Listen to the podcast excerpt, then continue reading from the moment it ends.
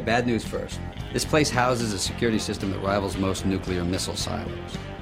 First, we have to get within the casino cages, which anybody will tell you takes more than a smile. Next, through these doors, each of which requires a different six digit code changed every 12 hours. Past those lies the elevator. This is where it gets tricky.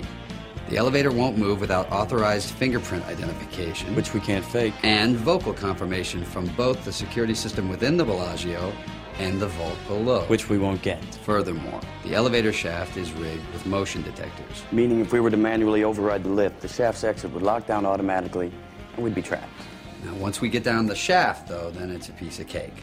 Just two more guards with Uzis and the most elaborate vault door ever conceived by man. And you're listening to George Clooney and the boys plotting their caper. And that's Ocean's Eleven, the remake of the great, well, Rat Pack movie in the 50s. And by the way, Americans love movies about heists. The Italian Job, Goldfinger, the best James Bond movie about a big heist. And of course, the scenes in Goodfellas about that epic Lufthansa heist in JFK and what happened after. It really anchors the entire movie. And, well, we're talking about stolen things here in this segment. And that brings us to Nate Scott, who's written for USA Today, Fox News. He's at SB Nation now. But this is his own story and a friend's story about a stolen wallet. This is a story about one of my best friends, Riley Flaherty. Riley recently lost his wallet. It's a bummer, but it happens.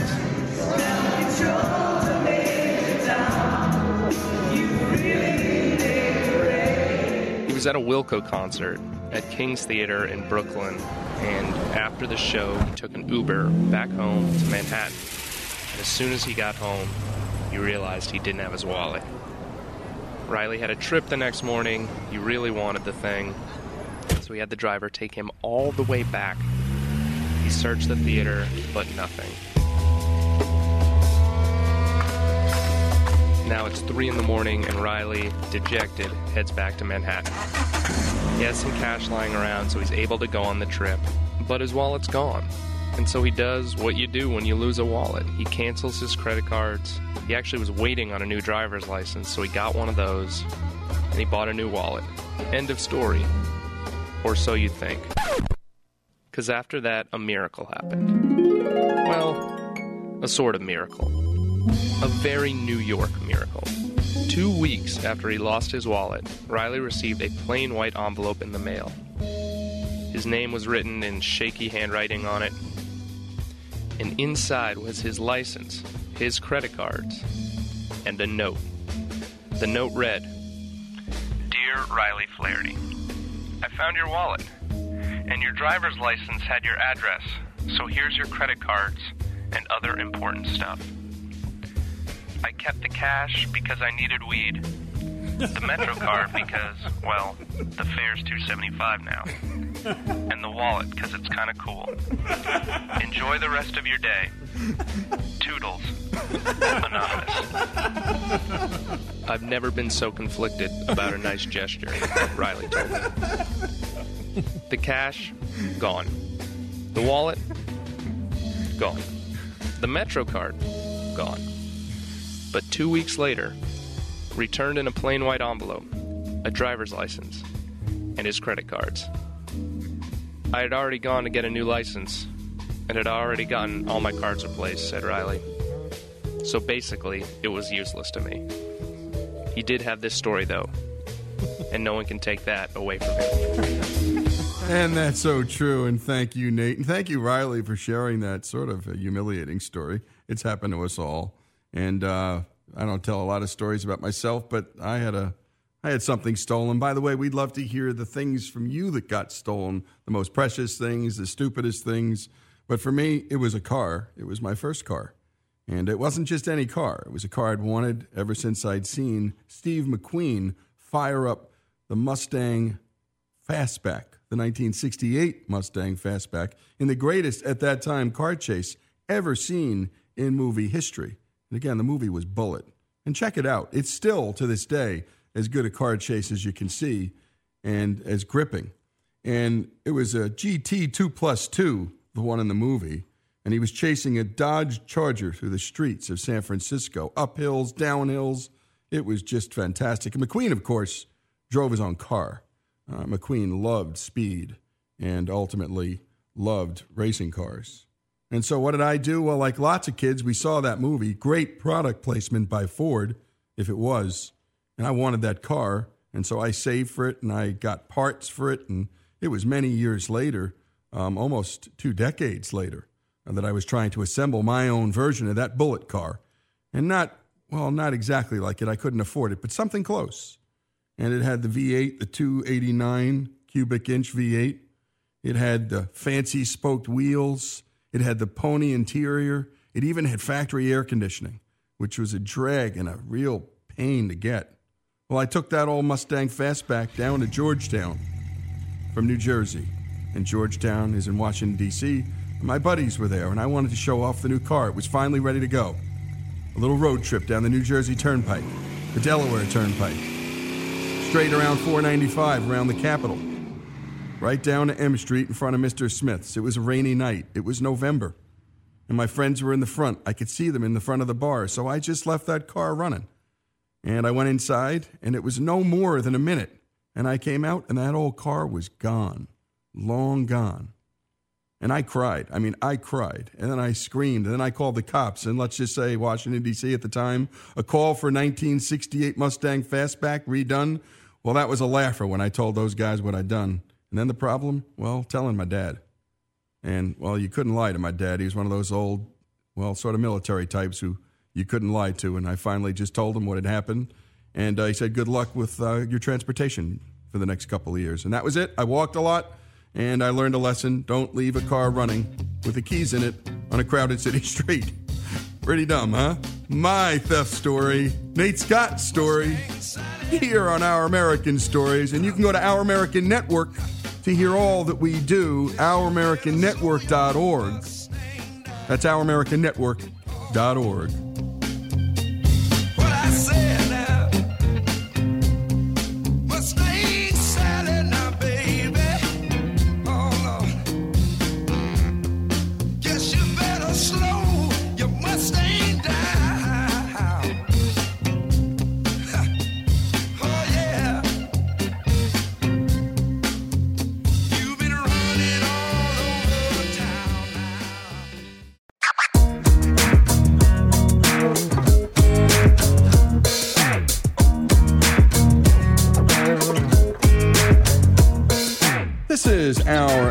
American Stories. And now we bring you a story from Joshua Texador. You can listen to his entire story at our website, ouramericanstories.com. It's a great one about overcoming hardship and taking responsibility for your life. Today, we bring you a piece of his story that begins after Josh decided to own up on an alcohol dependency, move to Nashville, get married, and take his own life into his own hands. I got to Nashville on a Sunday, and I had a job interview that Wednesday. It was working that following Monday, and then I've basically, you know, busted my ass ever since that day. And that was what we're talking uh, almost three years ago.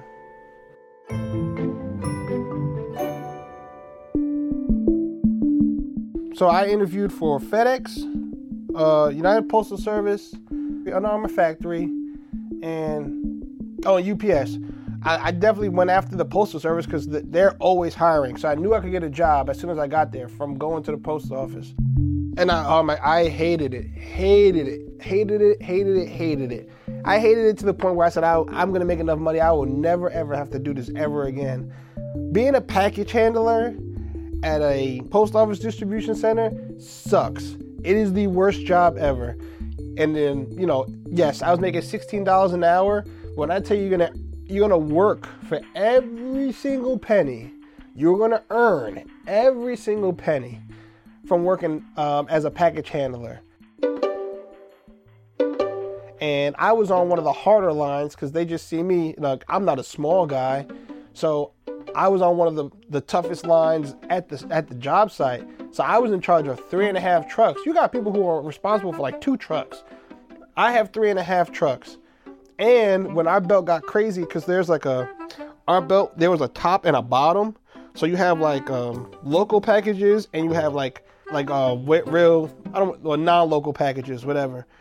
So when our local packages would fill up, I would have to stop loading my truck, go down on the bottom belt, and help them load that part, just for me to go back to the top of the belt and start loading my trucks again.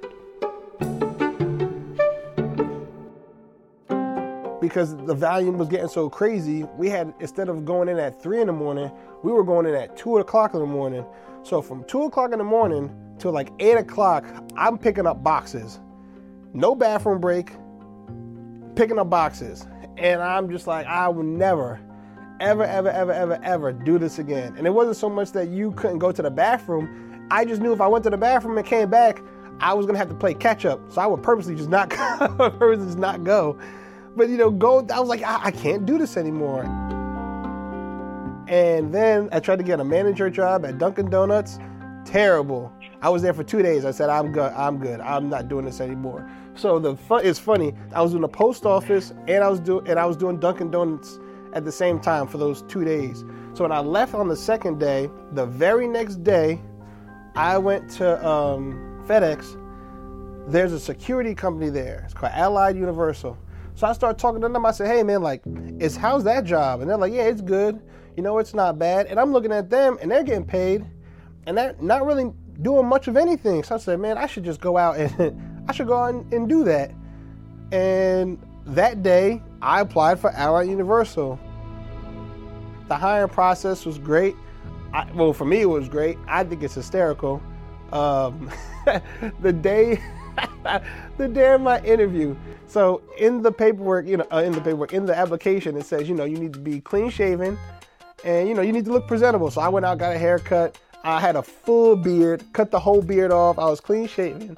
And you know, in my mind, it's an interview. So I have, uh, you know, I got a button-up shirt, a tie, I got khakis and shoes on. I go to the building. I get to the building. And I'm like, and I'm walking past the room that I'm supposed to go to, but in the room there's like a bunch of people. So I'm like, am I? I was like, man, I'm in the wrong place. So a lady who's sitting at a desk, she's like, hey, what are you looking for? I'm like, I'm here to apply for Al- I'm here for the Allied interview. and she's like, oh, you're in the right place. Man, when I tell you I'm the only person dressed up, I'm the only person dressed up in the entire room. I'm laughing to myself. I'm like, yo, they cannot be serious right now. Like, who shows up like this for a job interview? I'm the only person dressed up. They had one girl in there with slippers. Slippers. She had slippers on and uh, SpongeBob pajama pants for a job interview. I'm like, this girl's crazy.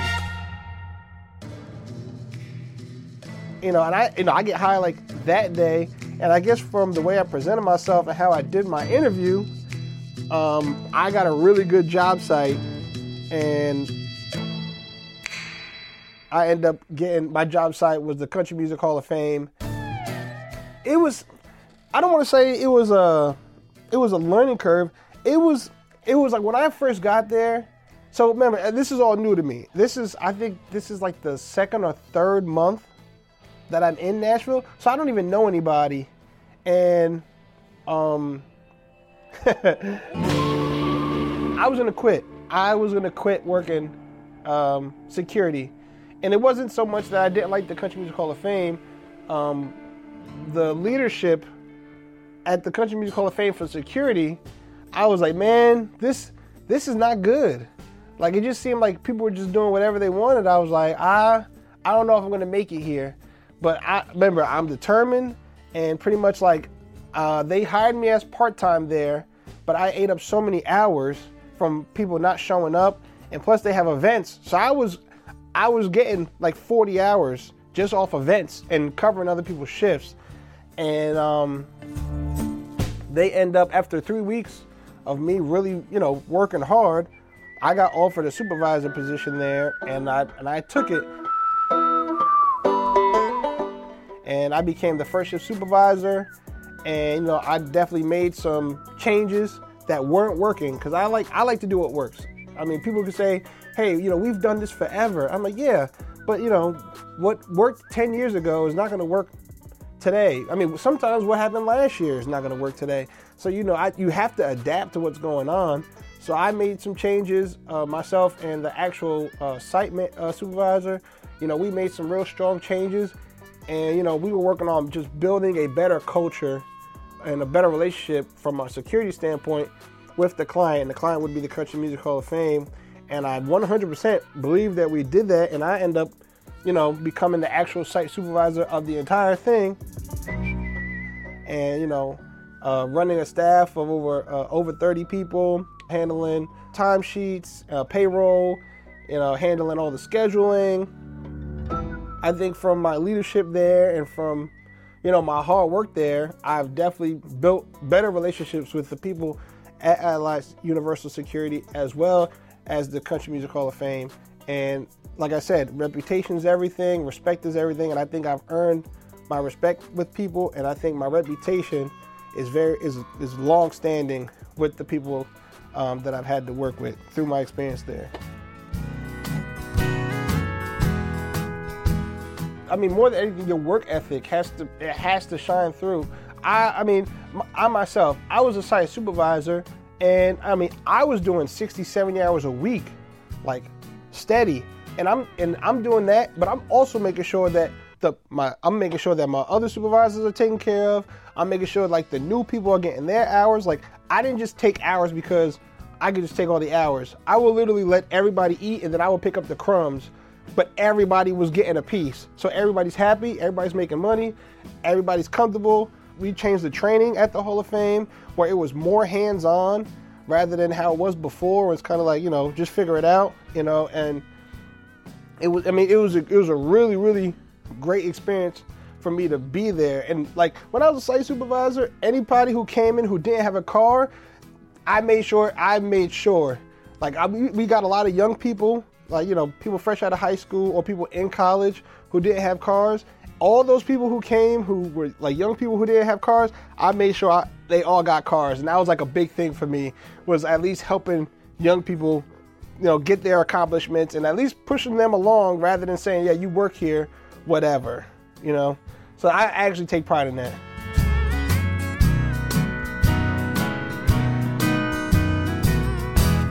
And you've been listening to Josh Texador, and we were all wondering what would happen to Josh. Because my goodness, he had grown up right before our eyes in the first story. And my goodness, we'll have to make a trip up to the Country Music Hall of Fame. He can give us a tour, and we can do some stories about some of the great storytellers in American history. Because there are a few better than the ones who adorn those walls. Josh Texador's story here on Our American Stories.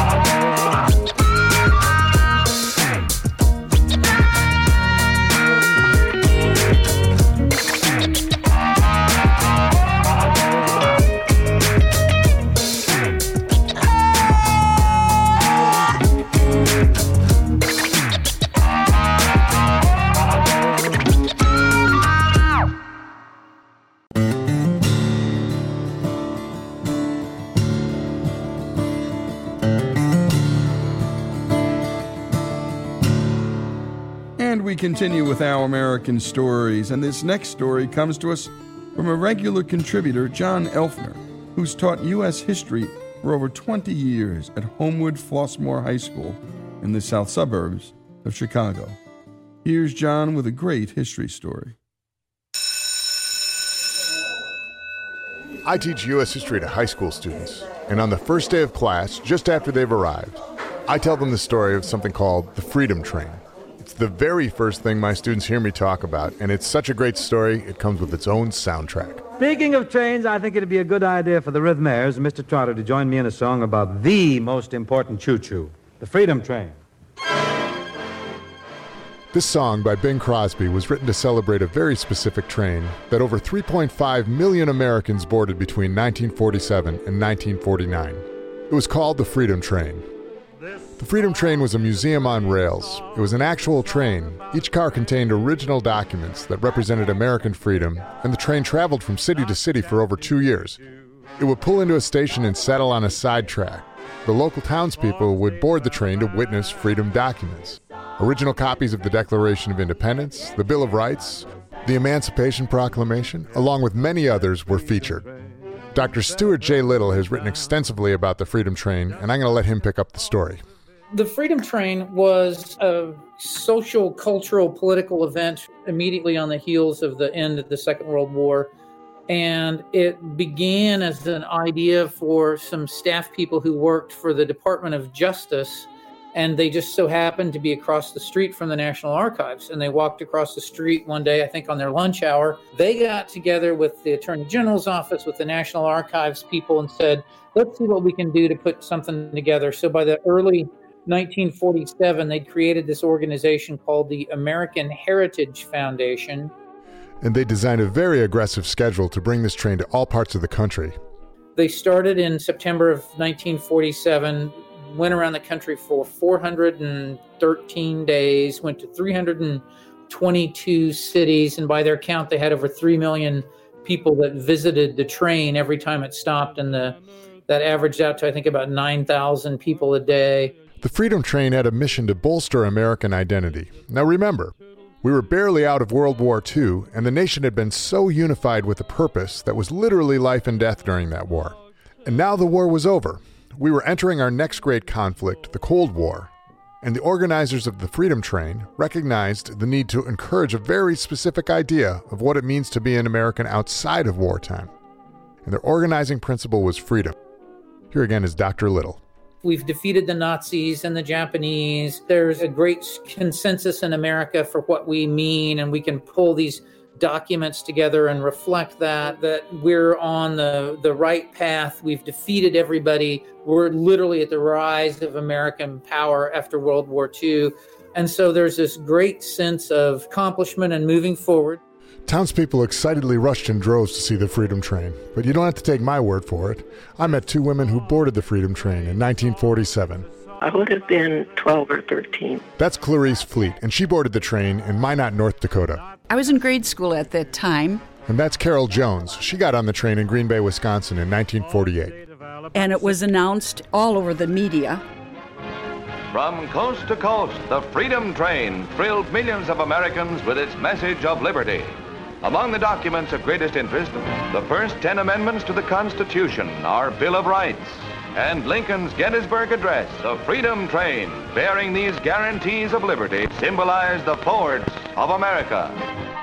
The arrival of the Freedom Train, especially in small towns like Minot, North Dakota, and Green Bay, Wisconsin, thrilled the people from these towns.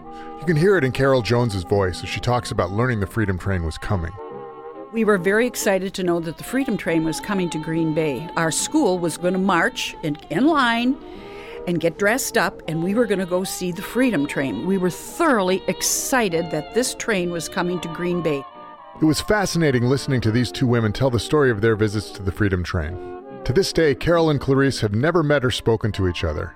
Both women's recollections of their visit was nearly identical. Welcome to the Freedom Train. We got our friends together and we all marched over. The whole town turned out just like they did for the state fair. We gathered at school, St. Patrick's Grade School. No pushing. So the nuns all had their habits on and everything, and they escorted us in line. Step this way. The line that went forever. and the train itself was in red, white, and blue. It was a beautiful day. I mean, it was just lovely, and we had we walked through, and it was keep going, keep going. Faster, we couldn't daddle. And on each side, and then you walk down down the middle of the aisle of the train. They divided us up because the train was so long. Stay with your group. And then on each side, they had the documents set. They were the real documents. The Constitution is on your left. It was so exciting to see the Declaration of Independence. They showed documents under, under glass. glass. Don't touch the glass. You couldn't touch them, but you could look at them. And it went on all day. Open from 10 a.m. to 10 p.m. This beautiful train. Very, very beautiful. As passengers boarded the train, they were handed something called the Freedom Pledge. It was created by the American Heritage Organization, and by reading it, you can tell what they meant by freedom. I will vote at all elections. I will serve on a jury when asked. I will respect and obey the laws. I will pay my taxes understandingly, if not cheerfully. I will work for peace. Getting on the train and accepting the card with the Freedom Pledge was a version of entering into a contract with the designers of the Freedom Train, committing to their notion of what it means to be an American. Every person who boarded the train was even asked to sign a scroll, which was delivered to the National Archives when the train concluded its journey in 1949. The contract sent this message Our country provided freedom, and the passenger's obligation in the contract was to fulfill this pledge. And this pledge succeeded in setting a tone for the interior of the train. Newspapers reported it this way Inside, one has the feeling he is in church. The only light is the soft fluorescent glow reflected from the lighted documents. Parents shush their children, and little schoolboys take off their caps without being told.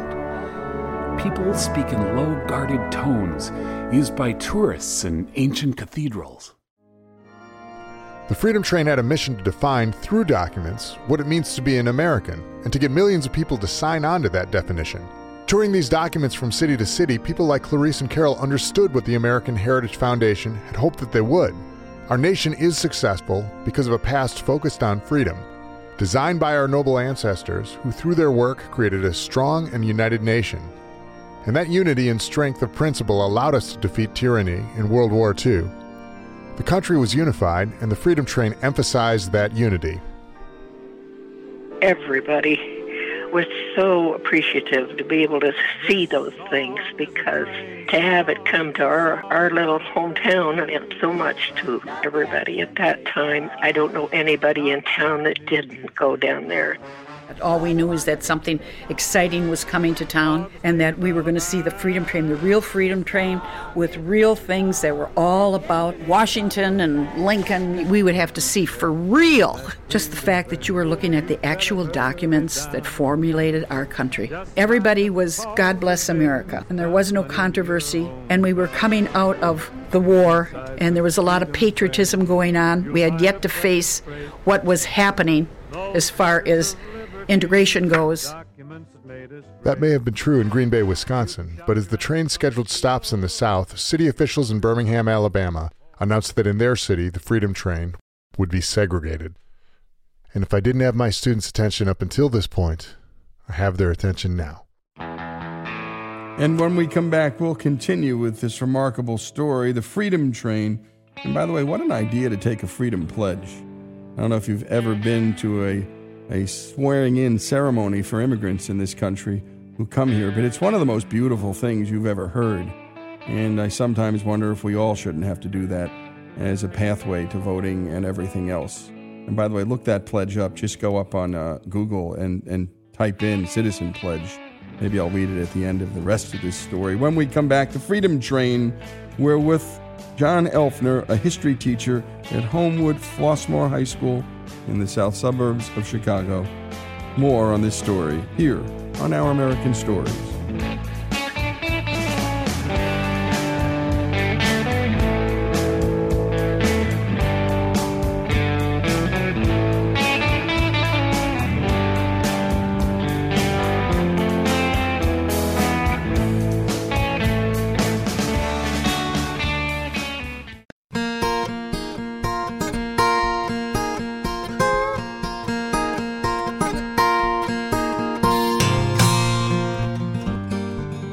Return to Our American Stories and the story of the Freedom Train. Let's return to John Elfner for the rest of this story.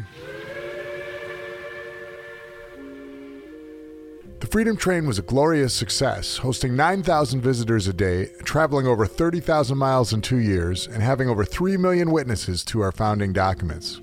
But when the train headed for Birmingham in 1947, the town announced it would segregate African American and white visitors to the train. How can something called the Freedom Train end up with such obvious contradictions to the basic notions of freedom? It's important to remember that the year the Freedom Train began in 1947, it was still seven years before the landmark Supreme Court case, Brown v. Board of Education, which declared segregation by race inherently unequal. But the Freedom Train organizers were ready for this. Here again is historian Stuart J. Little.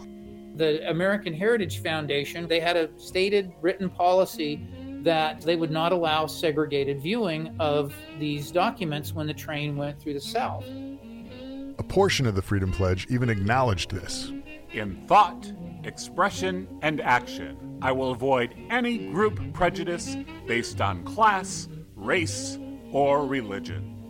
Despite the efforts of the Freedom Train organizers, many southern cities still tried to schedule segregated viewings of the train. At this point in the story, we meet a familiar opponent of civil rights who became much more prominent after the 1963 Birmingham movement. His name is Bull Connor, and he held the position of the Commissioner of Public Safety and was the head of the police in Birmingham, Alabama. Remember the images of the German shepherds attacking African American teens? Or the Birmingham Fire Department using fire hoses to break up protesters? They were acting on the orders of Bull Connor. But the Freedom Train was visiting Birmingham 16 years before that famous march. Connor's views on segregation in the Freedom Train won't surprise you. He sent a message to the organizers of the Freedom Train saying this Our segregation law is for the equal protection of the white and black races of the city, and for the prevention of disorder in the city. We will fairly give equal opportunity to whites and blacks to enter the Freedom Train by alternatively allowing whites and blacks in each car of the train. Can you hear how Connor is using the language of the separate but equal ruling of the Supreme Court? We will fairly give equal opportunity to whites and blacks. What he meant was African Americans can board the train at separate times than whites would be boarding the train. The attempts to segregate the Freedom Train at stops like Birmingham, Alabama, didn't go unnoticed by civil rights advocates. Langston Hughes, perhaps the most celebrated poet of the Harlem Renaissance, wrote a poem called The Freedom Train and it was recorded by arguably the most famous and most political African American figure in the 1940s, Paul Robeson. Checking on the Freedom Train. I read in the papers about the Freedom Train. I heard on the radio about the Freedom Train. Atlanta, way across Georgia. Lord, Lord, Lord. Lord, way down in Dixie, the only trains I see got Jim Crow coaches set aside for me.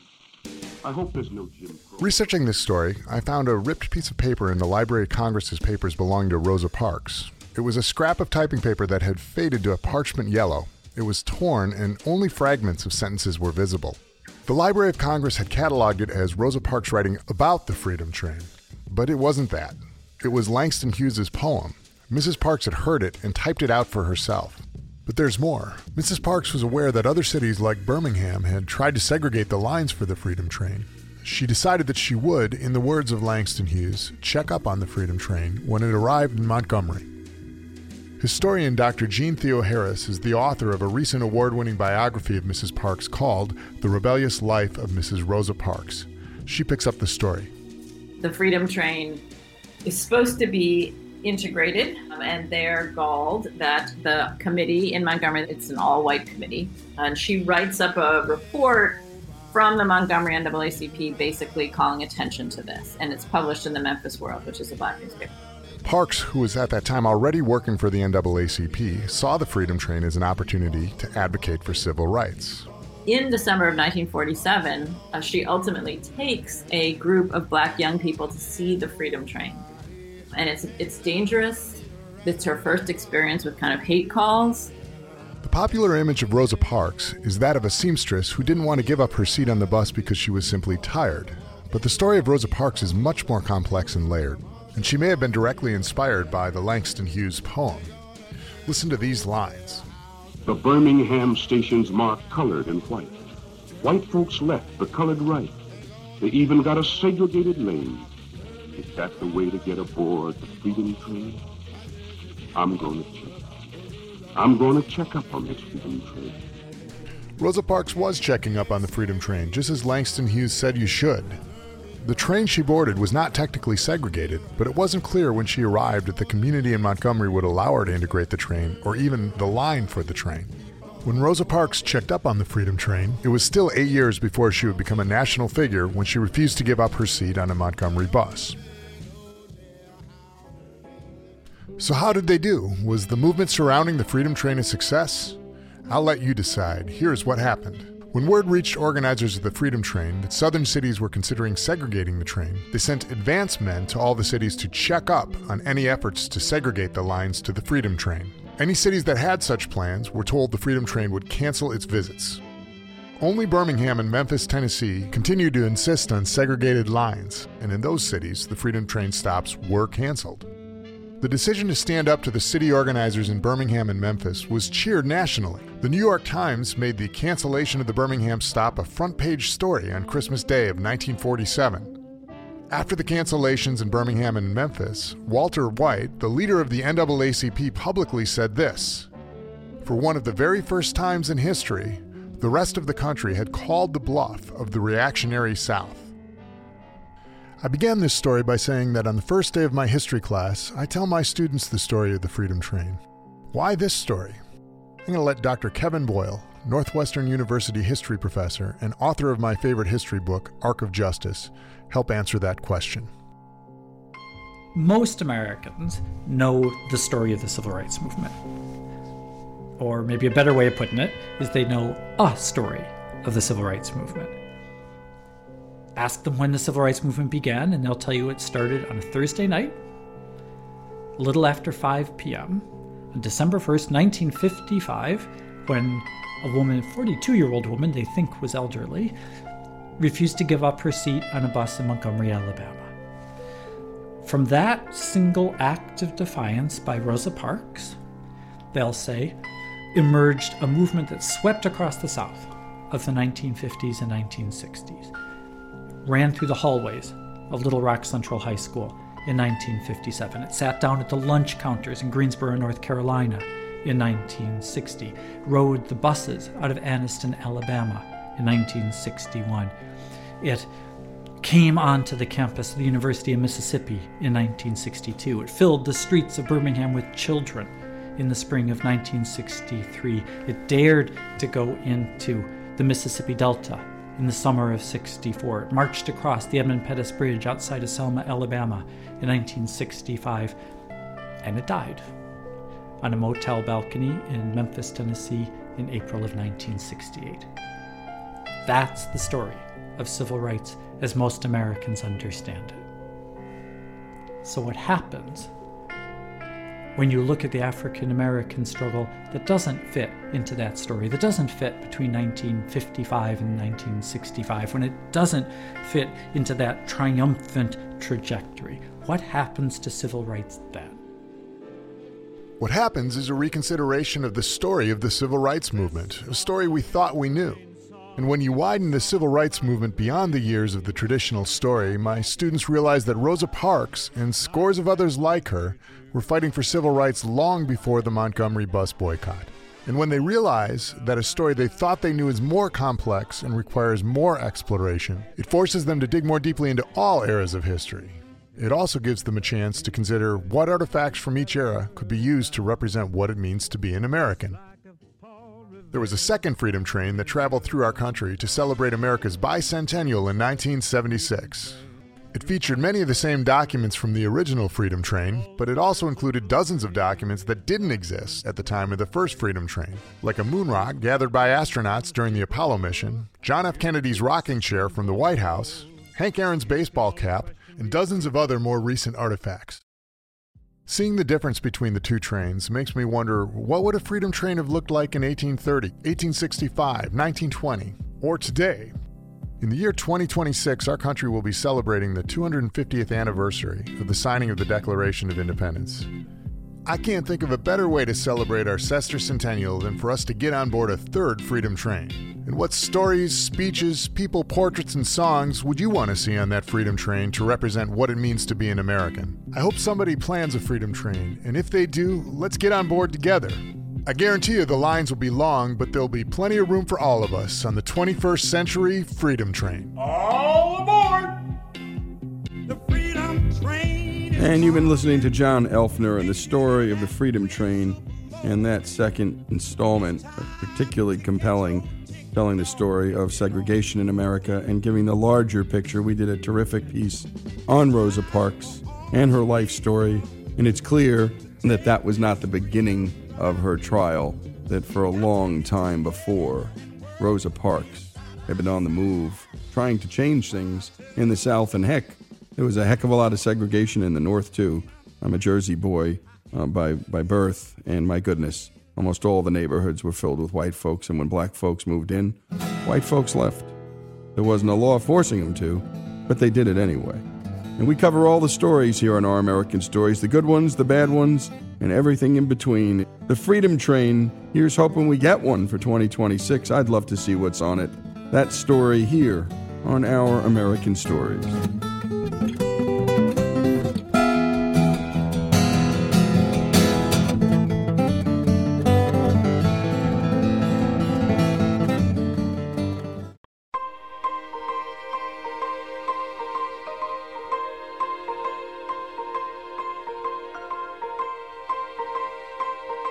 This is Lee Habeeb, and this is Our American Stories, and we tell stories about everything here on this show from the arts to sports, and from business to history, and everything in between, including your stories. Send them to OurAmericanNetwork.org. That's OurAmericanNetwork.org. And today we bring you a story from one of our listeners in the Twin Cities. We love telling you stories of redemption, and Paul Kotz wrote the book on it. Well, he wrote a book Something Happened Today, a collection of the unexpected.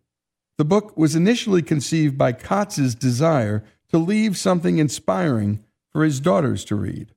The title is a suggestion to look for a miracle every day and is drawn from personal experience. Here's Paul. Years ago, I was working at a center for the homeless in Kansas City. Each day, we would receive donations from local markets and donors to feed 120 plus people in a place called the Family House. On a beautiful sunny Tuesday morning, a man yelled at me from across the street Hey, you! It was my turn to wash windows at the family center. I would put the soapy water in the bucket, fill and rinse it out, and use a squeegee to make the windows glisten. I turned around, and there was this guy waving at me from the dumpster in plain sight. He had a salt and pepper colored beard, and he motioned for me to come over.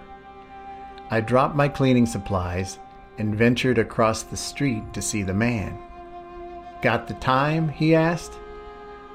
I gave him the time, and he told me his name was Joe. Do you smoke? He asked. No. I thought back to my dad, who had an air of confidence when he puffed away, many times driving his Thunderbird, convertible top down, and listening to his 50s and 60s music. In this case, Joe was smoking a Marlboro with deep puffs, exhaling through his nose with a purpose. His expression didn't change, but his wrinkles around the eyes exuded wear and tear as well as his ability to smile. I have to make sure I get my stuff out of here before they throw me away, too. He laughed. I realized and fully understood what he was saying. Each Tuesday morning, early, the trash compactor would come and hoist the industrial steel dumpster into the air and empty the garbage and refuse from the past week. I thought about what we take for granted in our great country and how this type of life still exists. He went on to let me know a culinary tip too. He mentioned that he could not stand cauliflower. In addition to cleaning assignments at the shelter, we would venture to the downtown markets to catch some of the produce vendors throwing out strawberries, potatoes, onions, that dreaded cauliflower, and heads of lettuce with first signs of spoiling. A Christian brother named Lewis explained to us as workers that 10%, that is, the top of the crate, may be spoiled, but if cleared away, 90% of it is beautiful fruits and vegetables. We waste a lot of food around here, he told me.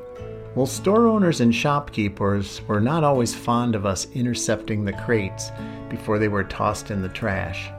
But many let us know the best times to stop by to pick up the edible food before it made its way there. I noticed in the dumpster he had a rickety blanket, two small kid sized chairs, and a makeshift table. One week, I watched him do it. The restaurant bar would throw empty bottles and trash and fill the dumpster most of the way.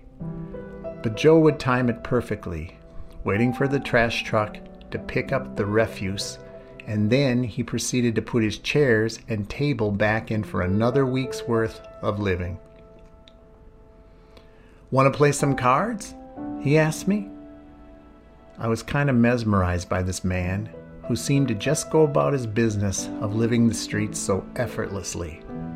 But this was a home to him, a place of comfort, protection, and possible peril if he forgot to wake up on a Tuesday. Yeah, once I had a close call, but people check on me to make sure I get out in time. He hopped back in, arranged the chairs and table, and then so did I. We played part of a game of cribbage with pegs of popcorn kernels. You want a banana? He asked me. He pulled out what seemed like a fresh fruit, unpeeled it, and we each had a half. Here is this guy who barely had a place to live, sharing what he had with me, his new card playing buddy. It was early. Most of my colleagues were still asleep that morning, and I'm thinking to myself, why am I in a dumpster? I eventually returned to my window cleaning assignment. Some of you are thinking I will never have lunch or coffee with me again and make sure I wash my hands. But for me, this was a moment of grace in my life, a wake up call, an awakening to another world that I never knew nor previously wanted to see. I thought about what I would do if this were me and how I would cope. Would I be playing cribbage? Possibly drinking to avoid the pain? Or maybe dead because I didn't have the stamina or the resourcefulness of Joe. I will never forget that man's generosity, who offered his temporary home, part of his sustenance, a game to play, his creative adaptation of life, and his daily appreciation of the moment. And you've been listening to Paul Kotz, and what a terrific story about grace and about, well, learning to see what's unseen and to have grace and to share experiences with people you might not ever think you'd have anything in common with or have anything to learn from. Paul is a listener in the Twin Cities on WCCO, and that's Minneapolis St. Paul. And if you have stories like this, we'd love to hear them.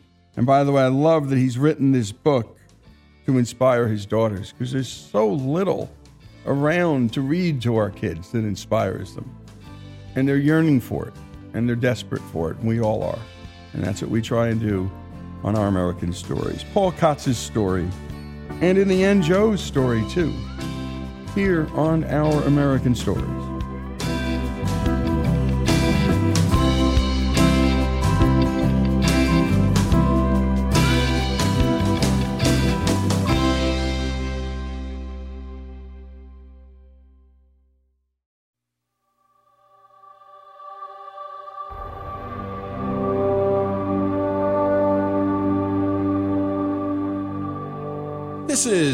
American Stories, and the next story is about a writer, well, whose name you know, but whose story you may not. Mark Twain was not quite 50 when he published The Adventures of Huckleberry Finn in February of 1885, and in doing so, changed American literature. Quote, all modern American literature comes from one book by Mark Twain called Huckleberry Finn, Ernest Hemingway famously declared in 1935. Quote, it's the best book we've had. All American writing comes from that. There was nothing before, and there has been nothing as good since. This is the story of a time before the world knew Samuel Clemens by his pen name, Mark Twain. The time he spent in the American West helped Clemens develop a distinctive Western voice and provided him with material that would make him America's first celebrity author. Here to tell the story of Samuel Clemens' life in the Old West is Roger McGrath. McGrath is the author of Gunfighters, Highwaymen, and Vigilantes, Violence on the Frontier, a U.S. Marine and former history professor at UCLA. Dr. McGrath has appeared on numerous History Channel documentaries, and he's a regular contributor for us here at Our American Stories. Here's McGrath. Most people know Sam Clemens as Mark Twain, the author of Tom Sawyer and Huckleberry Finn. They have no idea that as a young man he spent the 1860s in the mining camps of Nevada and California, and it was in those camps he wrote professionally for the first time. It was also in those camps that he learned from older writers a style of writing common to the frontier West and adopted that style for his own. A book came out of his experiences on the frontier, which is little known, but may be his best work, Roughing It. Sam Clemens was born in Florida, Missouri in November 1835. He is the sixth of seven children, three of whom die in childhood. His parents are of Scotch Irish, Cornish, and English descent. The family moves to Hannibal, Missouri, a port on the Mississippi, when Sam is four. There's regular river traffic in and out of the port, and there are pioneers passing through the town on their way west. From a young age, Clemens understands there is a larger world outside of Hannibal. When Clemens is 11, his father, an attorney and judge, dies. Less than a year later, Clemens drops out of school and is apprenticed to a printer. Clemens soon becomes an accomplished typesetter, working long hours during the day and reading in a library at night. When he's 13, he watches one of his friends depart for California in the gold rush of 1849. Clemens later describes the scene. I still remember the departure of the cavalcade when it spurred westward. We were all there to see and to envy. And I can still see the proud little chap sailing by on a great horse. We were all on hand to gaze and envy when he returned two years later in unimaginable glory, for he had traveled. None of us had ever been 40 miles from home, but he had crossed the continent. He had been in the gold mines, that fairyland of our imagination. We would have sold our souls to Satan for the privilege of trading places with him.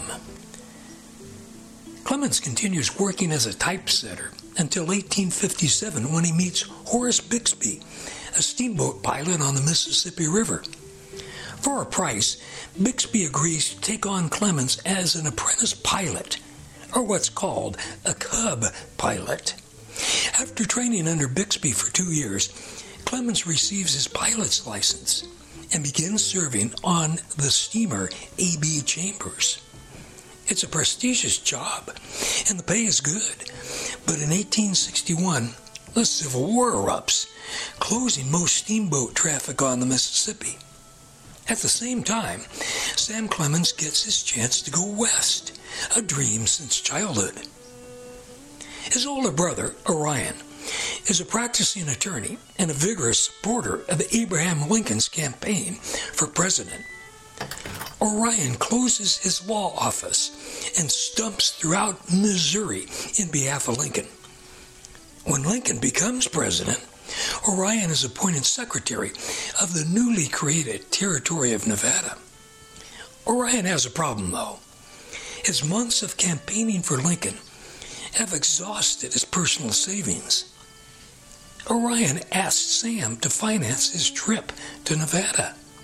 Sam agrees if Orion takes him along and gives him a job. Orion reckons he will need a private secretary, and Sam can be the secretary. Sam pays $400 for the stagecoach fare for the two of them from St. Joseph, Missouri to Carson City, Nevada. The cost is more than 15000 in today's dollars. The company that operates the line is the Central Overland California and Pikes Peak Express Company. The company is owned by William Russell Alexander Majors, and William Waddell. They become famous not only for their stagecoach service to California, but also for their creation of the Pony Express. On July 26, the Clemens brothers climb aboard a Central Overland stagecoach and begin a 1,700 mile journey over the Great Plains, through the Rocky Mountains, and across the Great Basin to Carson City. Sam is dressed in a woolen shirt and pants and high-top boots. He carries a Smith & Wesson revolver, which he hasn't practiced much with, but he feels bully and is ready for his grand adventure. Sam and Orion are among the first to take a stagecoach over the central route. Service begins only a week before their departure. The coaches used by the company are the famous Concord, which weigh nearly a ton and are pulled by six horse teams. The Concord gives its passengers a relatively smooth ride. Suspension is provided by two thick leather straps called thorough braces that run between the coach's axles and suspend the coach's body. Passengers experience a rolling motion and not the jolting ride of a wagon. A suitable run for a team of horses is 10 to 13 miles.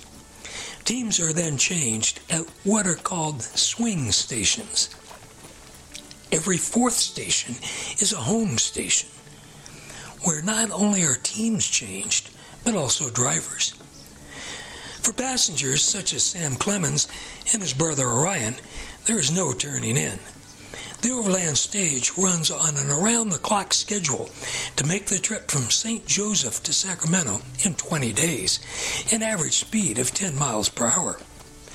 Passengers get out to stretch their legs at each station and to eat at home stations, but other than that, they live on the stagecoach. Approaching a home station in Wyoming, Sam begins to hear stories about a division superintendent named Jack Slade. Sam's told that Slade has killed more than 20 men, not counting Indians.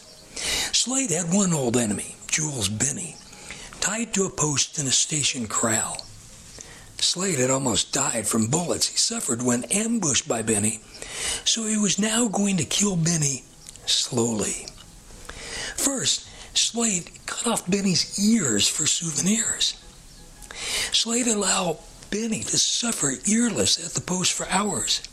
And then Slade began taking target practice on his old enemy. One of Slade's bullets took off one of Beni's fingers.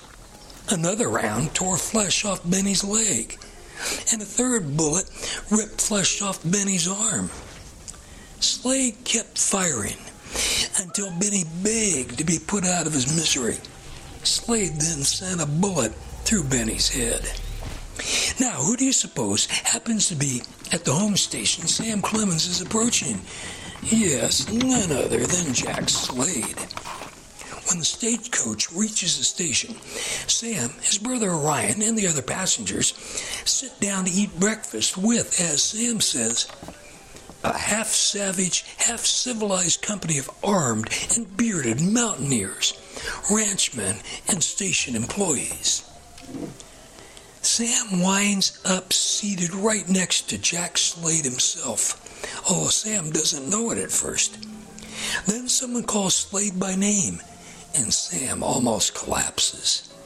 Says Sam, Never has youth stared and shivered as I did when I heard them call him Slade. Much to Sam's surprise, he finds Slade gentlemanly and pleasant. Nonetheless, Sam maintains a healthy fear. When the coffee is nearly gone and Slade is about to take the last cup, Slade notices that Sam's cup is empty. Slade politely offers to fill Sam's cup. But Sam, though he wants another cup, quickly and politely declines the offer. Says Sam, I was afraid he had not killed anybody that morning, and he might be needing diversion. Slade insists on filling Sam's cup. I thanked him and drank it, says Sam, but it gave me no comfort. For I could not feel sure that he would not be sorry presently that he had given it away and proceed to kill me to distract his thoughts from the loss. Because Orion Clemens, as the new Secretary of Nevada Territory, has to meet with territorial officials of Utah Territory, Sam gets to spend a couple of days in Salt Lake City. He's greatly impressed with the Mormons' splendid city they have built from scratch, but not so much with the Book of Mormon. West of the Great Salt Lake, the stagecoach rolls across a barren level plain before entering Nevada and coming to the Humboldt River. Here the travelers come upon a tribe of Shoshone Indians called Goshute. Sam's not greatly impressed with the Goshute, saying, they are very considerably inferior to even the despised Digger Indians of California and inferior to all races of savages on our continent. And those are the nicest things he says about the Goshute. On the 19th day out from St. Joseph, Missouri, including the two day layover in Salt Lake City, Sam Clemens finds himself in the waterless 40 mile desert, which lies between the Humboldt Sink and the Carson River in Nevada. As Sam Clemens describes it, the coach wheel sunk from six inches to a foot. We worked our passage most of the way across. That is to say, we got out and walked. It was a dreary pull and a long and thirsty one, for we had no water. From one extremity of this desert to the other, the road was white with the bones of oxen and horses. It would hardly be an exaggeration to say that we could have walked the 40 miles and set our feet on a bone at every step. The desert was one prodigious graveyard, and the log chains, wagon tires, and rotting wrecks of vehicles were almost as thick as the bones. On the afternoon of the 20th day of the overland journey, the stagecoach rolls into Carson City, the capital of Nevada Territory. Earlier known as Washoe, the area is in the midst of a boom because of two great strikes, one at Virginia City and the other at Aurora. Nevada Territory's first governor is James Nye. Before his appointment, he was an attorney in New York and a major general in the state militia. He was also very active in Republican politics in New York during the 1850s. He brings several of his old political allies with him to Nevada to fill various jobs. He also brings Bridget Murphy, a motherly, talented, energetic, and fearless proprietor of a boarding house in New York City. She sets up a boarding house in Carson City, and most of Nye's brigade moves into it, including Sam and Orion Clemens. They call the boarding house the ranch. While Nye is trying to place all those at the boarding house in official jobs, he keeps them busy with various make work jobs, including surveying a possible railroad route. On the survey job, they run into tarantulas again and again and begin to take the big hairy spiders back to the boarding house, keeping them under glass tumblers in a large dormitory like bedroom. Sam Clemens hates the sight of them. Late one night, a tremendous wind sends a portion of a roof slamming into the side of the boarding house. A shelf with a dozen tumbler covered tarantulas crashes to the floor. Turn out, boys, yells one of the boarders. The tarantulas are loose. Sam Clemens describes the scene in the dark room. No warning ever sounded so dreadful. Nobody tried to leave the room lest they might step on a tarantula. Every man groped for a trunk or a bed and jumped on it. Then followed the strangest silence. A silence of grisly suspense it was, too. Waiting, expectancy, fear.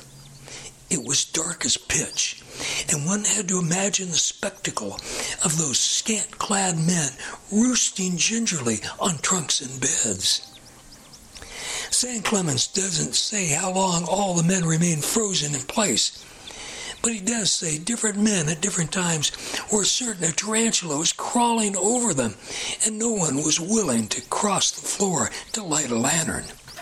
Suddenly, the door to the room swings open, and there's Mrs. Murphy with a lantern in her hand. She shakes her head in disgust, and 14 grown men sheepishly climb down from their perches on boxes, trunks, and beds.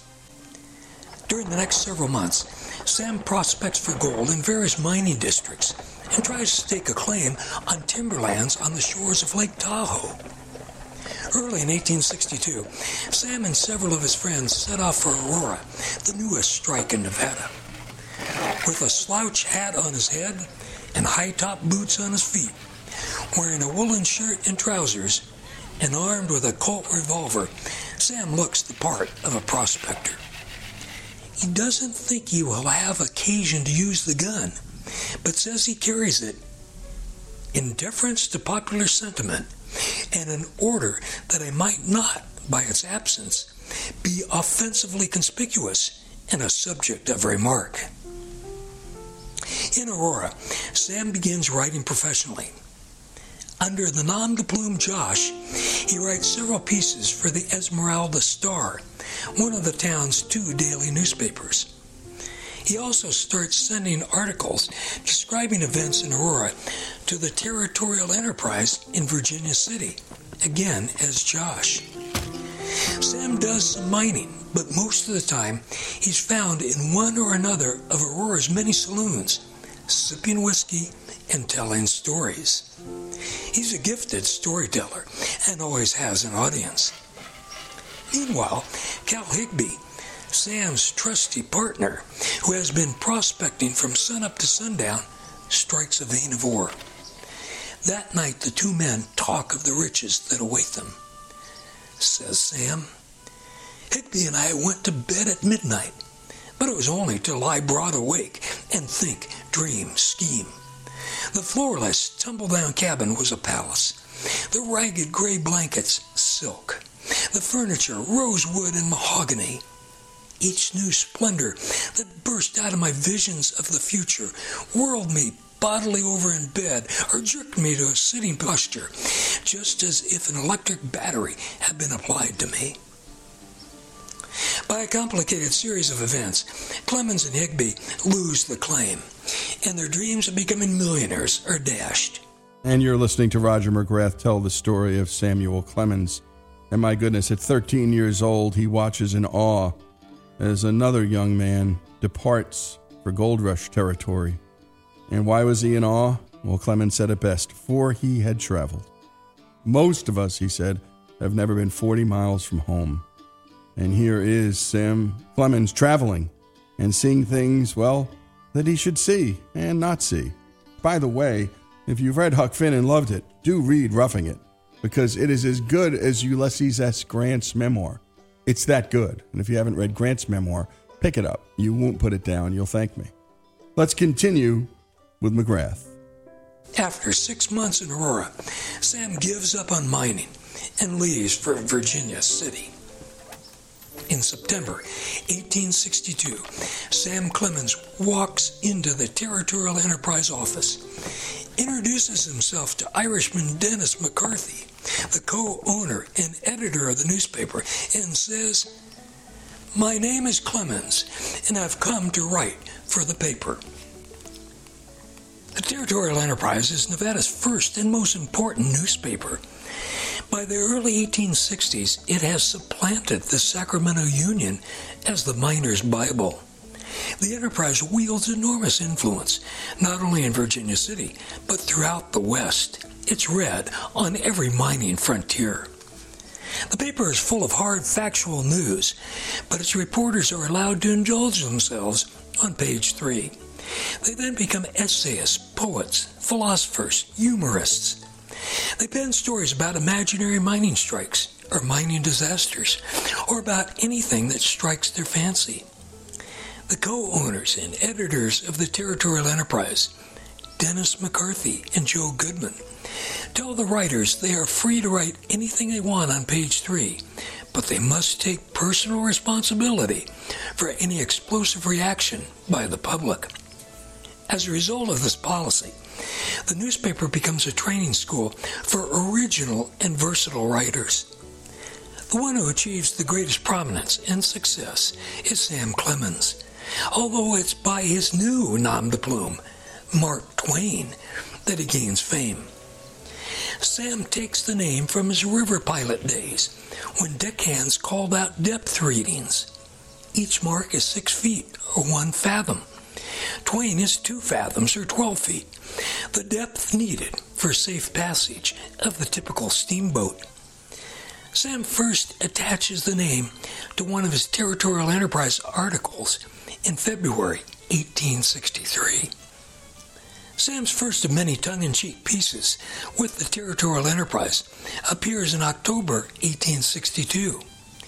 Titled Petrified Man, Sam describes the discovery of a man's body, perfectly petrified, that is put on display by a local politician in front of a crowd of onlookers. The petrified man's arms and hands are in a position suggesting he's thumbing his nose at the world and one eye appears to be winking. Newspapers throughout the country get the story by way of the telegraph and reprint it as straight news.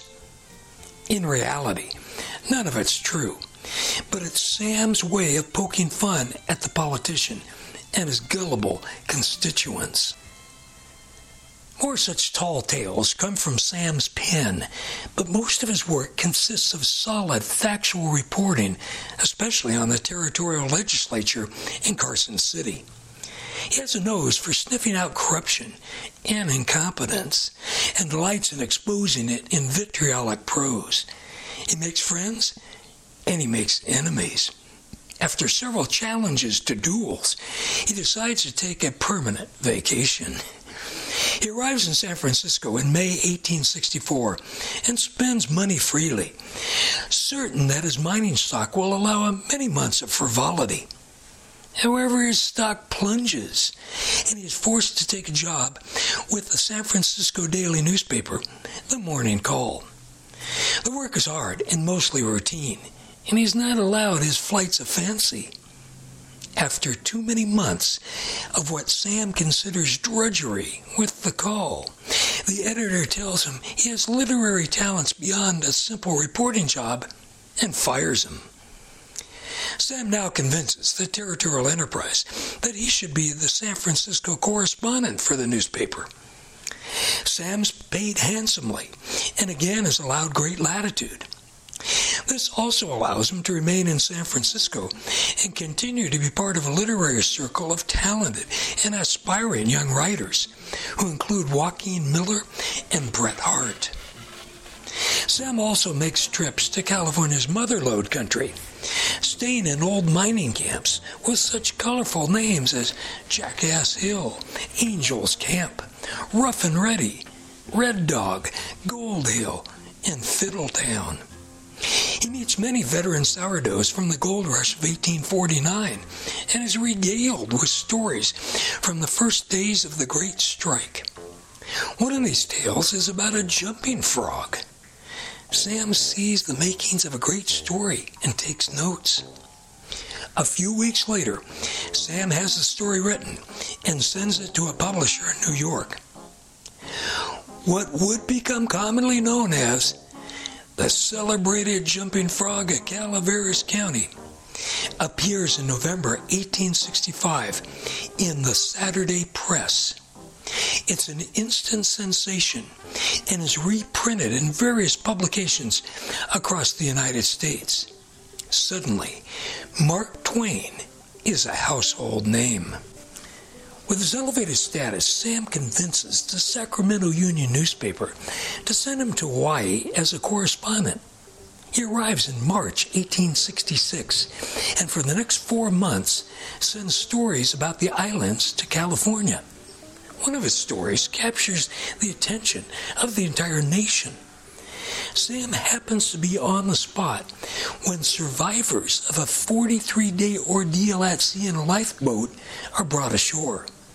They are sailors from the ship Hornet, which caught fire in the Pacific and sank. When Sam returns home, he finds himself in great demand. Managed by Dennis McCarthy, his editor from the Territorial Enterprise days, Sam begins a lecture tour that takes him to not only sold out venues in San Francisco and Sacramento, but to packed venues in one mining camp after another in the Motherlode country. And over the Sierras to Carson City, Gold Hill, and Virginia City. He travels hundreds of miles in stagecoaches and is greeted as a celebrity at every stop.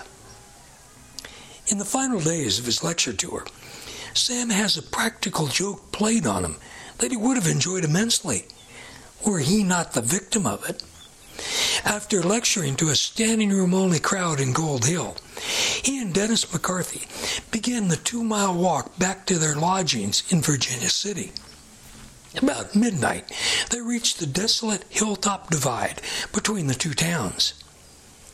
Lying in wait for them are a group of old friends, masked and disguised.